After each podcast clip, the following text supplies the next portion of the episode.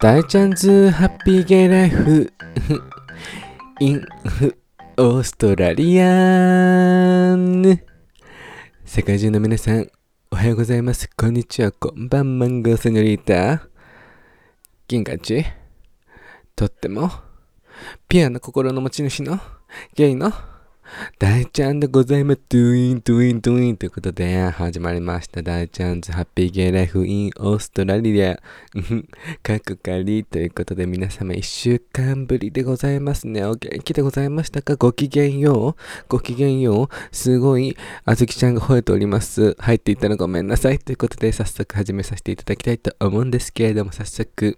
ぼやきから行かさせていただきたいと思うんですけれども早速ぼやきからちょっと真面目な話なんですけれどもれども、まあ、私のインスタグラム、ツイッターをフォローしてくださってる方はご覧になった方がいると思うんですけれども、ストーリーとかツイートでね。あの、新しく出した動画、ポッドキャストでも話した内容なんですけれども、あの、仕事場でその同じマイノリティの方からちょっと攻撃的な発言を受けたっていう話を YouTube の方でも上げさせていただいたんですよね。そしたら、コメントをありがたいことにいただきまして、その、ちょっとネガティブなコメントだったんですよね。まあ、それを覚悟の上で私はあの動画を出したんですけれども、まあ、私の言ってることが100%正しいわけではないし、やはり10人十色なので、私のこう、意見をどう捉えるかは本当に10人10色あるわけで、どう捉えるかは本当その人次第っていう形なので、私がその、ちょっとセンシティブな内容を YouTube で上げたことは、まあ、ちょっと勇気がいったことですけれども、でも私は発信していきたいタイプなので、自分が感じたこととか意見を、で、自分が正しいとか思ったことをこう発信していきたいタイプなので、周りの人に迷惑をかけない範囲でね、していきたいタイプなので、まあ、あの動画は、私は結構恐れずに出させていただいたんですけれども、で、ちょっとネガティブなコメントをいただいて、その私がの発言していたことは、その障害者っていうのは必要な情報だったんですかっていうふうにコメントをくださって、で、その発言は、そのいらない、障害者といういらない情報を出したことは、大ちゃんもその人に差別とか攻撃的発言をしてるんじゃないですかっていうふうに、正直言って、すごいコメントの書き方も幼稚だったんですよね。うん、すごい言い方が悪いんですけども、幼稚なコメントの書き方でいらっしゃって、ごめんなさい、すごいいろんな音が入ってるかも、外で工事してるし、小豆の声も入るし、ごめんなさい、本当に。で、ああと思って、まあそういった方もいるだろうなと思って、でもそういう SNS の場で、私は言い争いをしたくないし、SNS って本当オープンパブリックの場だから、こう、ネガティブなことをやっぱりすごい発信するのも嫌なので、言い合い、特に言い合いとかね。なので私はその人にご返信した時は、あ、ご意見ありがとうございますっていう風に申し上げさせていただいて、で、その、私の意見がもし攻撃的的な発言とか差別的な発言という風に聞こえていたら本当に申し訳ないですっていう風にだけ申し上げさせていただいて、まあ、正直、まあ、そういったコメントも来るかもしれないなっていう風に構えてたんですけれども、まあその日はちょっと別に私、その意見に対して、なんだろうな、こう、なんだろうな、思うところもあったし、そのコメントの書き方もそうだし、なんかちょっと私が明らかにって言ったらだけど、ほんと80%ぐらい、こう、捉え方がすごい違いすぎて、おーと思ったんですけども、だからそんなに落ち込まなかったし、あ、そっか、と思って、でもちょっとなんか気分はちょっと下がりますよね。落ち込むまではないけど気分は下がってしまって。で、こう、あ、そっか、そういう意見もあるなと思って過ごしてたんですけれども。で、その数日後に、もしかしたら私のこのポッドキャスト聞いてくださっているリスナーさんかもしれないし、インスタグラムのフォロワーさんかもしれないし、そのありがたいことに、そのコメントトに対しての擁護のコメントをしてくださった方がいて、すごくすごく嬉しくて、ちゃんとその方は、大ちゃんはこういう風に発信してたと思います。で、その障害者っていう情報は必要な情報だったんだと思いますって言ってくださって、本当に確かに障害者っていう情報がありきのあのお話だったので、同じマイノリティの方からそういった対応を受けてしまって、私が同じマイノリティとして、こうショックを受けてしまったっていう話と、で、プラス最後に私は、こう、そういったマイノリティの人たちをそういった気持ちにさせてしまってるのはこの日本の社会なのかもしれない。そういった方たちを元気づけていきたいっていう動画だったので、それに対してのその幼稚なコメントは明らかにちょっと桁違いとか、なんかどうなのっていうコメントだったので、そのありがたいコメントをくださった、擁護してくださった方は本当に私が伝えたかったことを100%本当に汲み取ってくれていて、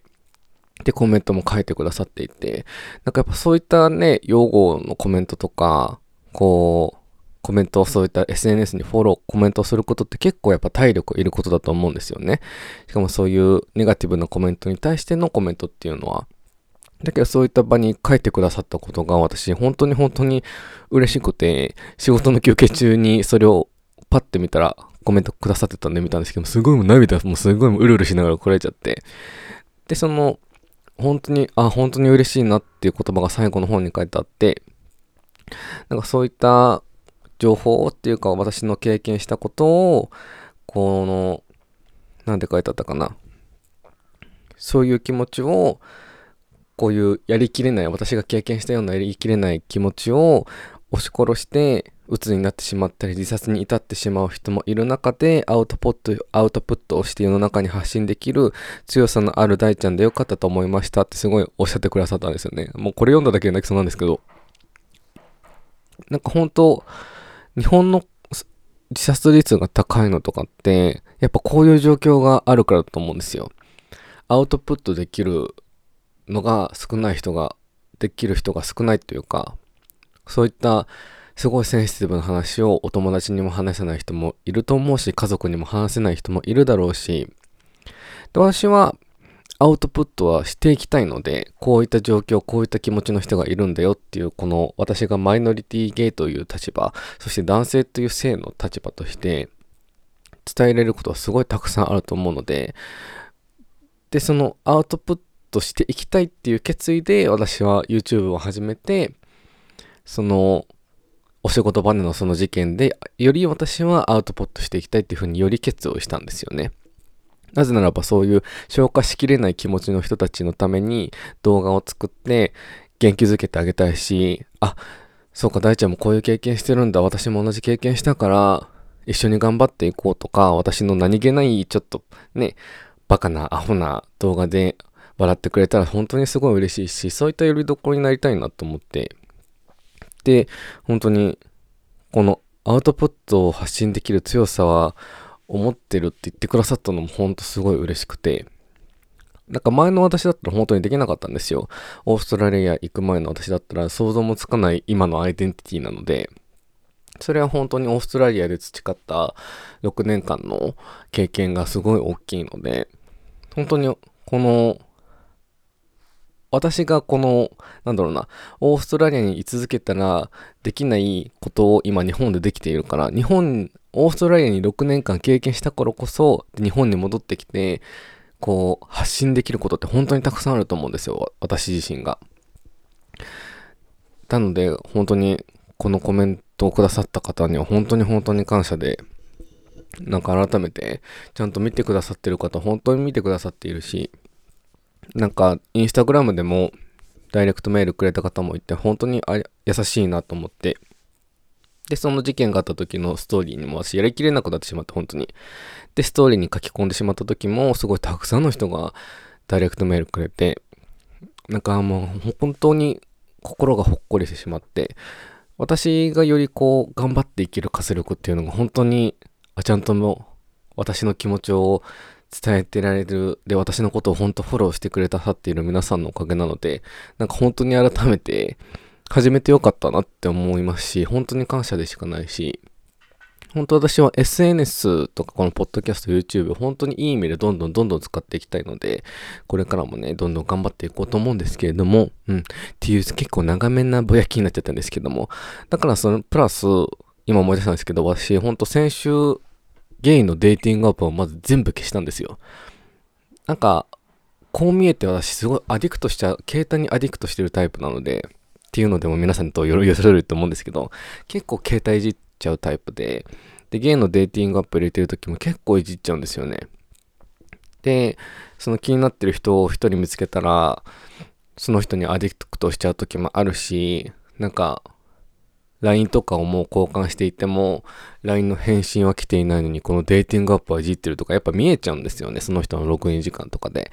で、そういったので、すごい、ネガティブな気持ちになっちゃうのはあると思うんですよ。デーティングアップって本当にいいツールだと思うんです。このテクノロジーが進んでる中で。わざわざこう、出会いの場に出歩かなくても、その前の、出会う前のチャッティングっていうのをできるし、そこから本当に新しい出会いっていうのがどんどんどんどん広がっていくし、だけど悪い方向でいくとアディクトしすぎてしまって、自分のこの、なんだろうな、時間も削ってしまうし、それにアディクトすることによってネガティブな気持ちになってしまうので、私は結構最近ほんとすごいアディクトしてしまっていたので、デーティングアップに。いや、これはあかん、これはあかんと思って、ちょっと一回リセットしようと思って全部消してみました。そしたらやっぱり、心も晴れやかだし、その、連絡交換した人からなんで連絡来ないんだろうなっていうモヤモヤも正直なくなるし、だからね、本当にいい意味で今回のね、デーティングアップというのも聞してみたのもすごい良かったので、結構やっぱいらっしゃると思うんですよ。Facebook にアディクトしちゃうとか、Instagram もアディクトしちゃうとか、まあ私も正直 Instagram も、まあもちろんやっていて、アディクトしちゃう時もあるんですけれども、なんかね、やっぱお仕事場の方でも、こう、インスタグラムとか見て、ちょっと今、妊活を頑張ってる人がいて、20代半ばぐらいの方なんですけど、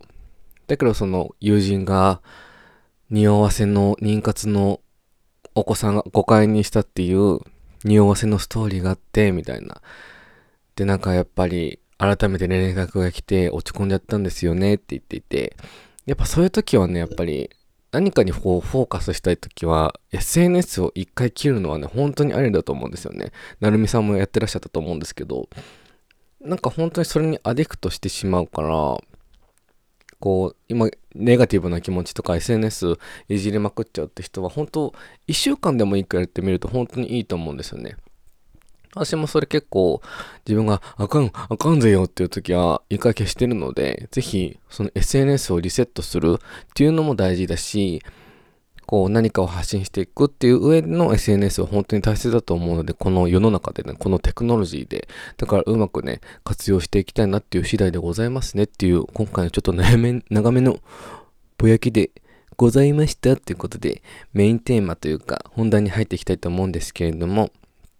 今回のテーマはね、同じ LGBTQ のお話をしたいんですけれども、皆さんも、絶対きっとご存知だと思います。私の実家で撮ってる朝日新聞の本当え、一面にもドーンと載ってたので、それが何かっていうと、その、札幌市同性同士の結婚が認められないのは婚姻の自由を保障した憲法に違反するとして、北海道の3組6人の同性カップルが国を訴えた裁判で、札幌地裁は3月17日原告の賠償訴求を請求をのけた上で法の下の平等を規定した違法に反するとしたという。そう、本当に私これもびっくりして。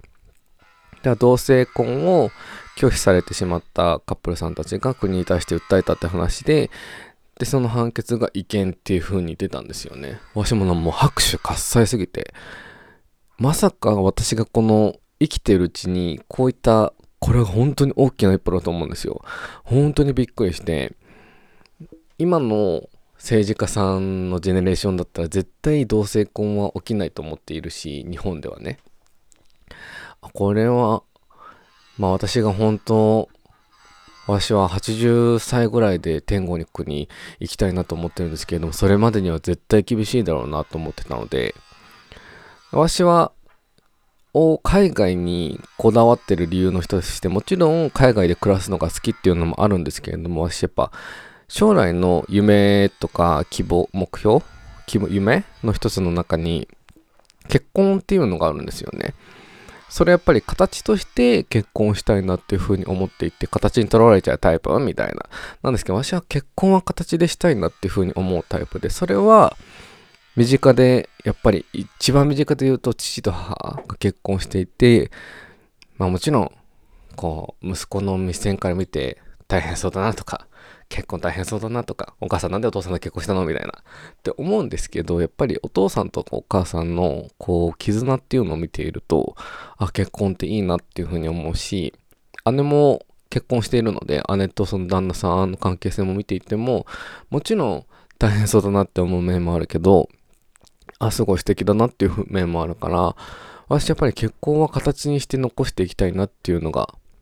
夢なんですよね。で、子供もアダプとか代理出産っていう形をするっていう形なんですけれども、なんて海外で結婚できる国、まあオーストラリア、オーストラリアも本当最近なんですけどね、同性婚が成立したのは。でもパートナーシップっていうのはあるので、本当法の元のね。だから、オーストラリアでもちろん大好きなので、オーストラリアで素敵な旦那と添い遂げられたらいいななんていうふうに夢を抱いてるんですけれども、まあオーストラリア限らずね、日本で出会うかもしれないし、本当に結婚できる国の外国人の方と出会って、その人と結婚っていう形ならね。そうなので、この同性婚、この意見としたのは本当にすごい私はもう拍手喝采すぎて、ねこんな生きてるうちに絶対起きないこの第一歩って思ったし、本当嬉しかったのは、新聞の一面に載ってたのも本当に嬉しいし、ツイッターでも本当にたくさんツイートされていたし、なんかこれがね、第一歩なんだけど、本当になんだろうな。なんでダメなんだろうって本当に心から思う同性婚が。何がデメリットなんだろうってこの日本の今の政治家政府たちに問い詰めたいんですけれども、メリットの方がすごい多いと思うんですよ。てかメリットしかなくね？みたいな。もちろんいろんなね、こう複雑なところも見た上だと、もしかしたらデメリットもあるかもしれないんだけれども、メリットしかなくね？みたいな。だってその結婚、同性婚を OK にすることによって、そのウェディング系の経済は上がるでしょ？なんかそういうね、あれなのかな、そういう保証とかがもう作り上げるのがちょっとまた複雑になってしまうのかなっていうふうに思うんですけれども、なんか、なんかメリットしかなくね？みたいな。何がダメなの？みたいな。同じ人間同士でね。なんか難しいなっていうふうに思ったんですよね。本当にな、これな。でも、県5箇所で行ってるんですね。全国の同性カップルが札幌、東京、大阪、名古屋の4カ所で一斉提訴。その後に福岡地裁の提訴文が変わり、現在28人が争っていますと。まあ、確かにこの憲法を見ると、憲法24条に加え、14条の法の下の平等にも違反するとしていましたと。そうそうそう。あ、そう。憲論争点となっていたのは、憲法24条の婚姻は両性の合意のみに基づくという条文を原告は2人の自由で平等な意思で婚姻が成立したとするとしたもので、同性同士の結婚を禁止したものではないと主張しています。確かにそうと思うんだけども、この憲法をね、成立した時はどういったこのなんだろうな、どういったその憲法を作った人はどういう気持ちでやったんだろうなっていうふうにも思うし、同性同士で負けだとか、性っていうこのなんだろうな、言葉が昔と今では多分、こう、ファンダメンタルな意味の部分が多分変わってくると思うので、もう昔の憲法を作ってた時の性は男性と女性が結婚するのが当たり前っていう風になってたと思うのででも今の時代性ってしちゃうと別にそんなもん、まあ、いろんなものがぐっちゃぐちゃになっているからってなるとまあそういった風に捉えるよねっていう風にも思うしでもなんかそれに対して一方国側は、両性とは男女のことを表していて、同性婚の結婚結婚を想定していない。まあそういうことですよね、きっと。そうなんで、こう、のけるように求めていたと。なんでね、うん、皆さんどう思います？私がね、まあ、これは本当に大きな大きな一歩なんだけれども、私が来てるうちに同性婚ができたらもう本当に万々歳なのよ。だってやっぱ同性カップルのこう日本人の方ともしくは外国籍の方が同性カップルがねいた時に日本で暮らしたいってなったら暮らせないんですよね。それで結婚することによって一緒に暮らせるのにできないこともあるし、ってなると外国籍の人が頑張って一人でビザを頑張って取るっていう方法しかなくて、ってなるとそこも平等じゃないなっていうふうに思うし、なんでね、でもこれは本当にポジティブに捉えて、本当にいい、いい、いい、いい、ただただいいくしゃみが出そうなんですけれども、てへべろって本当にいいこれ一歩だったなと思って、今回も感動してね、このお話しさせていただきました次第でございますよっていう本題はここら辺で突然終わるっていう終わらせていただきたいと思うんですけれども。では最後に皆様にこちらの皆様お待ちかねのね本当に知ってるよ。皆様ずっと待ってたと思うの。この大ちゃんのセクシーボイスとともに待ってたと思うのでこちらのコーナー。大ちゃんのぶち上げ。レコメンデーション。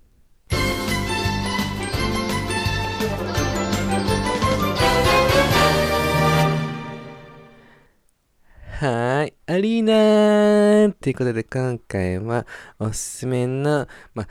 前回の回もね、ハロプロに発してたことを話させていただいたんですけれども、あの、おすすめの曲をちょっと一曲紹介したいんですけれども、まあ、モーニング娘。なんですけれども、モーニング娘。って黄金期、プラチナ期、現在っていう風にあるのね。黄金期っていうのが、あの、ナッチとか、矢口真理さんとか安田圭さんとかがいた時代なんですけれども、で、プラチナ期っていうのがその後ちょっとブームが去ってしまった後で、こう、下積みを頑張った、今のモーニング娘。が人気になる前の下積みを頑張った人たちはプラチナ期って言うんですけれども、高橋愛ちゃんとか荒垣結衣さんとか、道重さゆみさんとかがいた時期で、その黄金期に、その、高橋愛ちゃんとか参戦した後の、こう、カップリング曲が一つあって、恋インクっていう曲なんですけれども、デレレレネドヌヌヌヌヌヌヌヌヌヌわかんないから近寄ってみたいなすごいなんか恋をしてる曲なんですけれどもよくある曲じゃんって思うじゃんだけどなんかねメロディーがすごいいいし一個一個の言葉のこのチョイスが、やっぱこう、ときめくのね。キュンキュンするっていうか、ときめくのよ。なんか、恋してなくても恋してる気持ちになっちゃうし、明るい気持ちにしてくれる、これがツンクマジック。そう、なのでぜひ、モーニング娘。の恋イング、本当におすすめなので、で、私がね、今、YouTube ですごいハマっている YouTuber さんがいるんですけれども、このシンガー系の YouTuber さんで、野田あいみさん、野田恵美さんっていう方がいるんですけど、その人、こう、ギター一本でいろんな曲をカバーしていて、本当に Apple Music と、あ、普通に曲も出してるシンガーさんなんですけれども、その人がね、この前これをカバーしていたの。すごくね、本当にハスキーでいい声で、恋イイングを歌ってるので、この野田あゆみさん、えみさんも本当におすすめなので皆さんぜひチェックしてみてください。この恋イングして皆様で一緒に恋する気持ちをよくわかんないこと言おうと思ったのでやめときますね。ということで、コイング、ぜひ聞いてみてください。ということで、今回はここら辺で終わらせていただきたいと思います。マンゴーセニョリータ、青汁をみんなでいっぱい飲もうということで、1週間、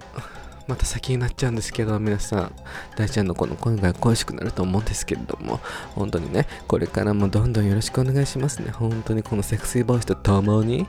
皆様に元気をいっぱいいっぱいお届けしていこうと思うので、皆様今後ともよろしくお願いしますって急な決意表明。うんうんうん。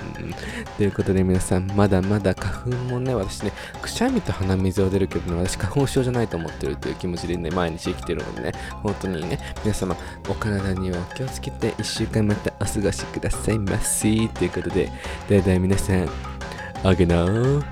ぶち上げなー。1週間はお過ごしくださいませ。バイバイキーン。